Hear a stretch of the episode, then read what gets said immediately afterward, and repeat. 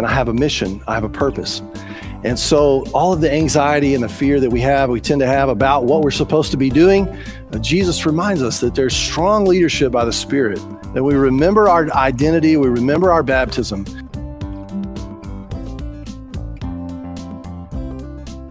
Thank you for downloading our podcast. Make sure you subscribe to get new ones every week. And don't forget to check out First United Methodist Sweetwater's website and social media. Now, here is Pastor Ryan Strebeck. Well, I want to welcome you again this morning and just say that I'm joined here in the sanctuary by a handful of faithful, what I'll call today Levites. You know, you remember the tribe of Levi that was given the responsibility of overseeing worship of God, making sure that all the logistical stuff and all the heart stuff was ready so the people of God, when they decided to, could come and worship. And so this looks very different today than it would have, uh, you know, 6,000 years ago or 2,000 years ago. But here we are, and there are people making this kind of worship possible from us, from our homes today, or here from the sanctuary. So I'm very grateful uh, to be surrounded by such a great group of people, and all of those of you at home praying. And as we do this work together, it's such an honor to lead in the worship of God, whether you're here uh, in my like I am today, or whether you're with your family and you're able to gather them around and be a part of this kind of worship. It's very uh, meaningful and very special. And so, uh, besides being a great day to build a snowman or a snow fort or uh, you know throw snowballs at your neighbor this is a, a, great day to be in the presence of god. So uh, hear these words from the gospel of mark as we continue in worship. The scripture reading is mark chapter 1 verses 9 through 13 in those days jesus came from nazareth of galilee and was baptized by john in the jordan and just as he was coming up out of the water, he saw the heavens torn apart and the Spirit descending on him like a dove. And a voice came from heaven You are my Son, the beloved. With you I am well pleased. And the Spirit immediately drove Jesus out into the wilderness. He was in the wilderness 40 days, tempted by Satan, and he was with the wild beasts, and the angels waited on him. So, this is the word of God for the people of God. Thanks be to God. So, not too long ago, we kicked off our Chamber of Commerce year of business, and we brought in our new board members, and we were going around the table. The first thing we did is we we did the old, you know, introduction phase. So we we had everybody go around the table and say, you know, tell us your name, kind of tell us where you're from, and then tell us what you do. And it was fascinating to watch as we went around the table and just the things that come out first. You know, and some people want to immediately talk about their hobbies or what they love, or they want to talk about their family and what they're so proud of, or they want to tell you about their job and their work and what they do or the town that they're from and how proud of that that they are. And so you've been a part of similar things. You know, it's the first day of school when you do roll call, roll call, or it's when you go to college and you're in a doing a group project and you get together with people and you find out, we know what's going on in everybody's lives and where do you come from and what do you want to do with your life. And it just seems like so many times in life we are trying to decide what our name is and what we're supposed to be doing in the world. You know, we're trying to work out what our identity is, uh, who has given us what kind of name, and then what is our mission, what is our purpose on this earth. And so, so much of our joy in life, and so much of our anxiety in life, so much of our happiness in life, so much of our fear in life comes from these two questions Who are you? What is your name? What's your identity? And uh, from where have you come? And what is your work? What is your purpose? What is your mission in this world? I think even when we look at the world around us today and we find ourselves saying, what in the world would provoke someone to do something like that?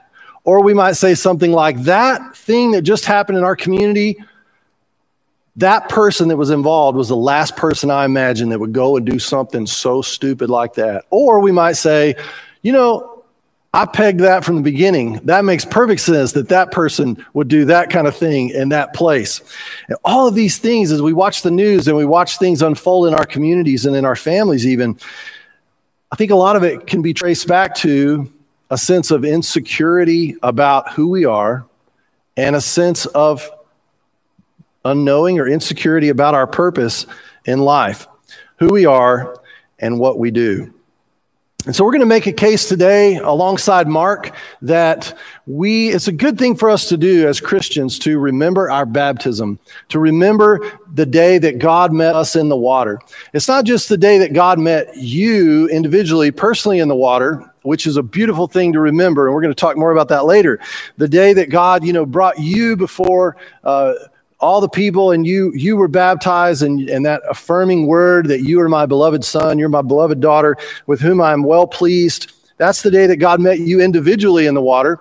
But there's a day this day that mark writes about that involves john and jesus. This is the day that god met all of us in the water. This is the day that god walked into the water that he created and sanctified it and he stood in it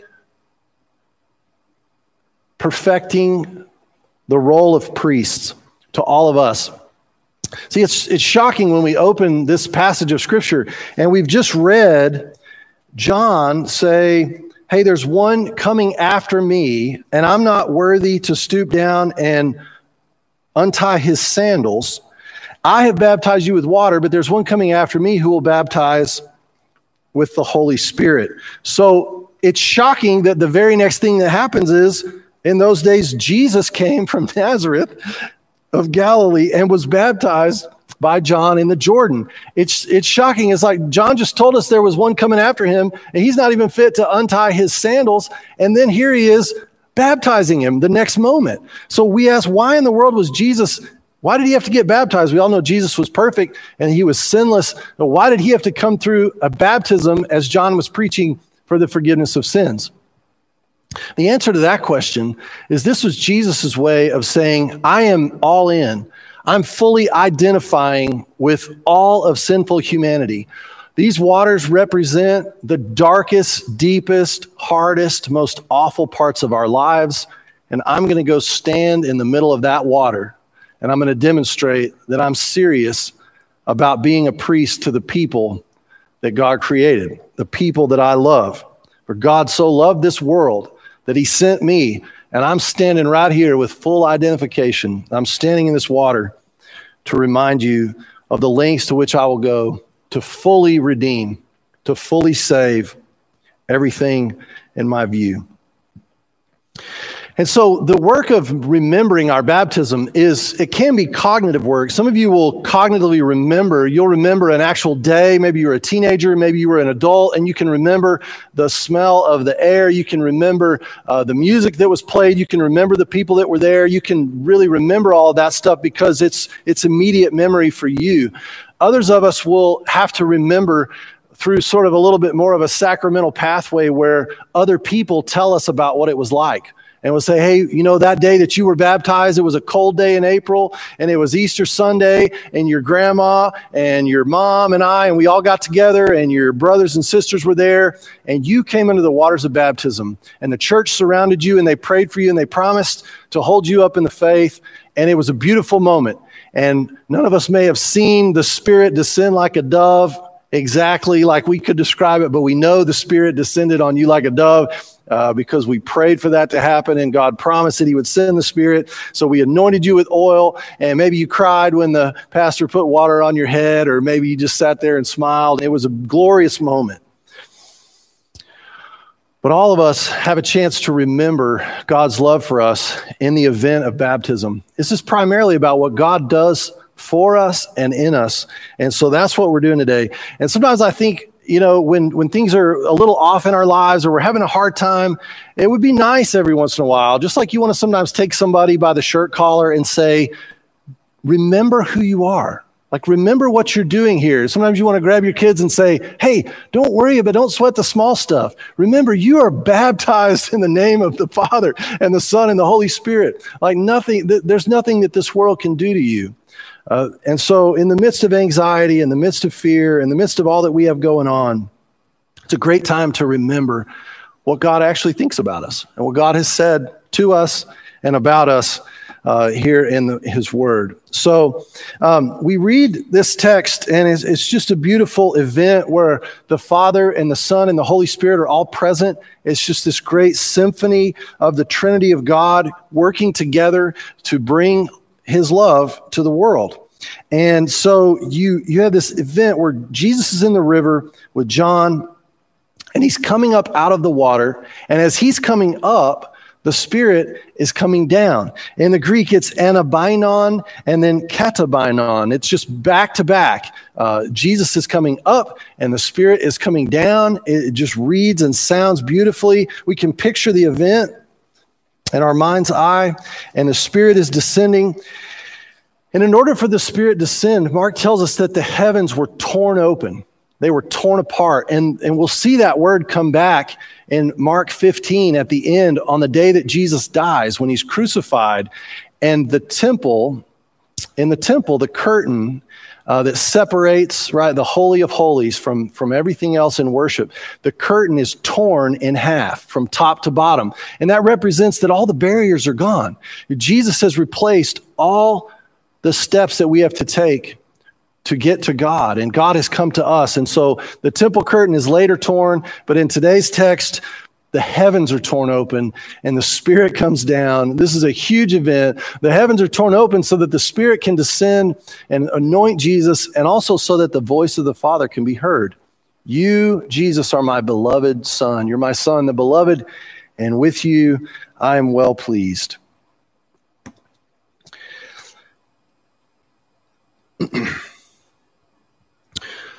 So, when I think about this event of baptism, and I think about us remembering our baptism, I think about standing in the water with Jesus.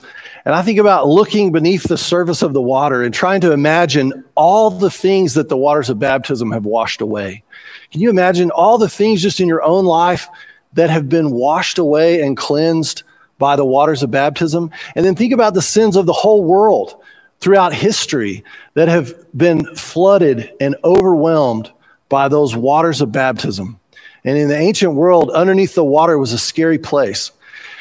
But the symbol that was previously scary can be a refreshing and healing symbol for us because we see that those things were washed away. And in the waters of baptism, there is room now for new life, for new things to grow. It's a great day for it to be snowing like it is here in uh, Nolan County in Texas because uh, it just reminds you of the freshness of moisture and how this is a great image for our spiritual lives. So, the first thing that we see is that Jesus is standing as the perfect priest, just like Moses did, uh, and, and is able to bring us perfectly into the presence of God. And so, wherever you are today, hopefully that you'll hear this word. You'll hear in your own uh, way the voice of God saying, You are my beloved son. You are my beloved daughter. And with you, I am well pleased. That's the first event that happens. And then right after that is fascinating. Mark in his gospel, he doesn't mince words, uh, he gets right to the point. And so immediately, he even uses the word immediately.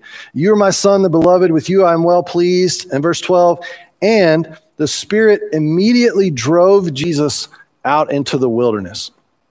So this also happens on this colossal day where Jesus is baptized, he's also driven into the wilderness by the Spirit. It's such a forceful word, just like the heavens being torn open. You know, God is serious about this. He's reckoning with all kinds of awful stuff and he's making things right. And Jesus is going into the wilderness to overcome the temptations of the devil that we had previously not been able to overcome. Adam couldn't do it, Adam fell. And so here comes Jesus, the second Adam, and he's running into the wilderness. He's being driven into the wilderness by the Spirit, and he's doing the work that we are then called to follow. So we can overcome temptation. We can live in this world in a meaningful way because Jesus the, paved the way for us. And the Spirit leads us just like the Spirit led Jesus. Now, the order of events is critical because the first thing you have is Jesus paving the way for us to remember our identity in baptism. That before we ever do anything or accomplish anything in this world, our primary identity is not, you know, Ryan from this place who went to school to do this and then now is able to do this for a job and he has these other hobbies and these other tasks. But my primary identity and your primary identity as Christians is one of being a son, being a daughter, and being beloved. That's our primary identity. And if we don't get that one right, if we miss that one, if we forget that one, then the other things that we do tend to get a little bit out of whack. Uh, even in the church, we can tend to take our mission or our purpose, and we can tend to overemphasize it over our belovedness. So we can say things like, oh gosh, you know, that guy over there, or that person over there, that lady over there, well, she's a teacher in, in you know, regular, everyday, uh, Monday through Saturday life. So uh, let's take that person and make them a teacher on Sunday, right? That person's a carpenter in his Monday through Saturday existence. Let's make him uh, somebody who takes care of the grounds at the church. And these are all good things but it's just a reminder that sometimes we over spiritualize our function and our mission and our purpose, and we, and we forget that all of us, our primary call, is to belong to Jesus and then to be formed in the image of Jesus. And that's the work that happens in the wilderness is we not only remember that we're sons and daughters of God, but we remember that the Holy Spirit is leading us to be transformed, to be changed, to be complete, to be whole, to be mature, and the order is so critical. I'm a son, I'm a daughter, and I have a mission, I have a purpose. And so, all of the anxiety and the fear that we have, we tend to have about what we're supposed to be doing, uh, Jesus reminds us that there's strong leadership by the Spirit, that we remember our identity, we remember our baptism. Uh, the next step, the Spirit is already leading us with what we need to be doing. And so we can rest secure as we walk into the wilderness of the world that God will give us a vocation. He'll give us work to do. And maybe that work looks different today than it did 30 years ago, or than it did 20 years ago, or than it did than it did six months ago. But either way, we trust the leading of the Spirit that He is taking us into the world. All baptized Christians have the mission of being transformed in the image of God and serving Jesus in the world. That's all of us, every single one of us. That's what the waters of baptism signify to us. But we have to get the identity piece first.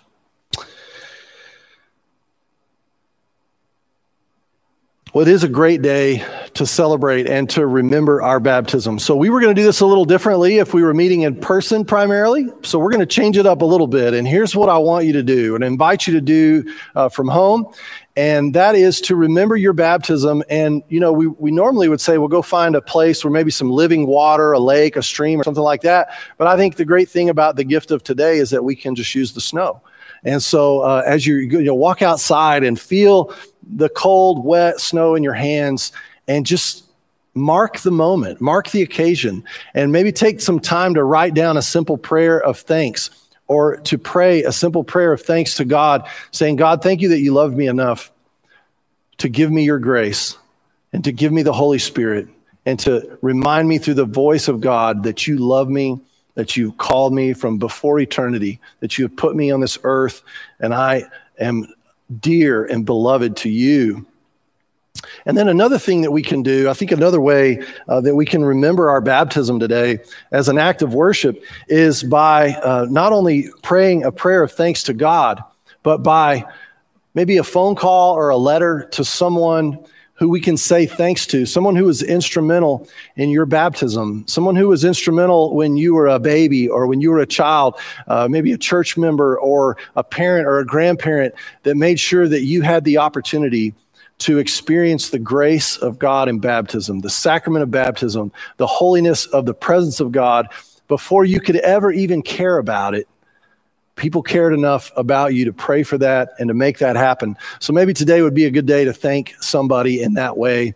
Uh, but don't miss the opportunity to remember your baptism. And if you have not been baptized yet, if this is something you've been considering or you just hadn't got to the point, you had never thought about it before, uh, make sure you talk uh, to somebody, talk to me, and we can, something we can get scheduled and, and a, a way we can celebrate in the future. But uh, for those of you that have been baptized, this is a great day to remember that, to remember first that you have a strong identity in the presence of God, and therefore you also have a mission, uh, and that mission is uh, profound. And when that mission is engaged, uh, even the gates of hell cannot overcome the work that we will do together. And so it's a joy to be with you in this way. Uh, in the name of the Father, and the Son, and the Holy Spirit. Amen.